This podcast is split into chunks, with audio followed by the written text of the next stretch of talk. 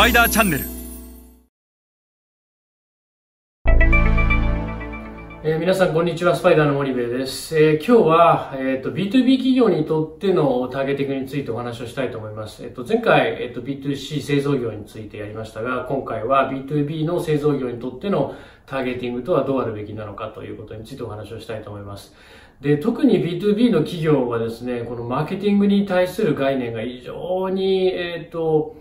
まあ、乏しい、えー乏しい企業が多く、特にそのアジア新興国市場への進出というのはもう生産拠点として出ているという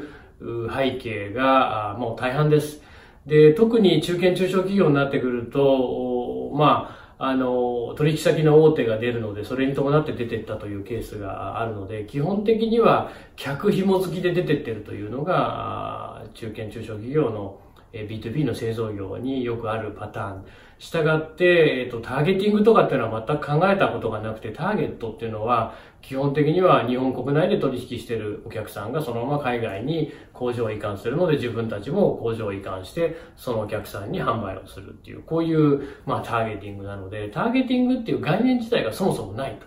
で、この図の通りで、まあ、あの、中小企業っていうのは、例えば部品を作ってますと。えーで、部品を作ってる中小企業が、えその部品を組み合わせてパーツを作る中堅企業に部品を納品するわけですよね。で、中堅企業はその納品された部品で、えーパーツを作って、で、そのパーツを、えーこの大企業に販売をしていくと。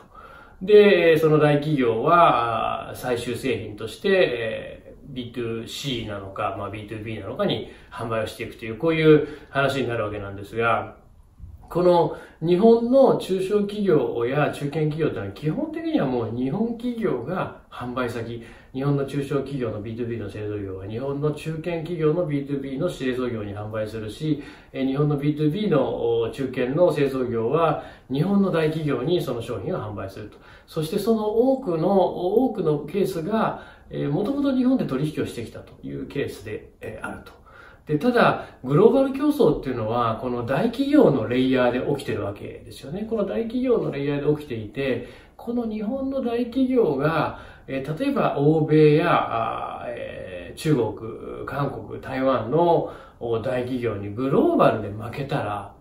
えー中小、中堅企業も芋づる式に負けることになるんですよね。で、これだけグローバル競争が激化している昨今、中堅中小の製造業も自分たちのターゲットを欧米や中国系に自ら設定をして取り組んでいかないと、とてもじゃないけどグローバル競争を勝ち抜いていくってことはなかなかできない。例えば、えー中小、中堅の例で言うと、携帯電話なんかそうですよね。まさにそのガラケーの時代は日本の中小や中堅の携帯の部品やパーツを作っていたメーカーっていうのは非常に儲かったと。海外に出てっても上の言うことを聞いていいものを作ってればそれで買ってくれたので間違いなかったと。ただ、スマホに変わってしまってから日本の多くの携帯の製造メーカーさん、大企業さんっていうのはもう中国やアメリカ、欧米にもう完全に負けてしまって、えほとんどもう作らなくなってしまった。そうなってくると、日本の中堅中小の部品やパーツを作ってる会社っていうのは、日本企業だけを、えー相手にして出てってたところっていうのはもうみんな撤退をして帰ってきてる。で、その一番大きなああの例としては中国の広東省、えートンガン周辺7割の企業がもう、あの、ここ10年で、えー撤退をしてしまったというようなケースも起きていて、で、グローバルで戦うということは、やっぱり自分たちのターゲットがもう日系企業だけじゃなくて、非日系も含めて、えターゲットにしていかないといけない。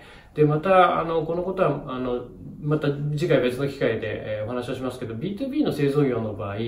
大体産業セクターによってターゲットっていうのは分けられるので、まず日系か非日系かで考えると、日系はもちろん取るけども、非日系も同じように取らないといけないし、これ、例えば産業セクターっていうのは、携帯の部品を収めている中堅中小企業であれば、これ日本の携帯メーカーだけじゃなくて、アメリカの欧米の携帯メーカー、中国の携帯メーカーもこれターゲットになるわけですよね。こういう産業、携帯のモバイル通信の産業、もしくは自動車の産業、えーなんとかの産業ということで、この産業セクター別にターゲットを狙っていくってこういうことも非常に重要で、とにかく重要なのは、日本の B2B の製造業は、えー、日系だけにターゲットを偏らせずに、非日系までもターゲットにしてアジア新興国で取り組みをしていかないと、えー、これからのグローバル競争はなかなか勝ち抜いて、えー、勝ち抜いていくことはできないと思います。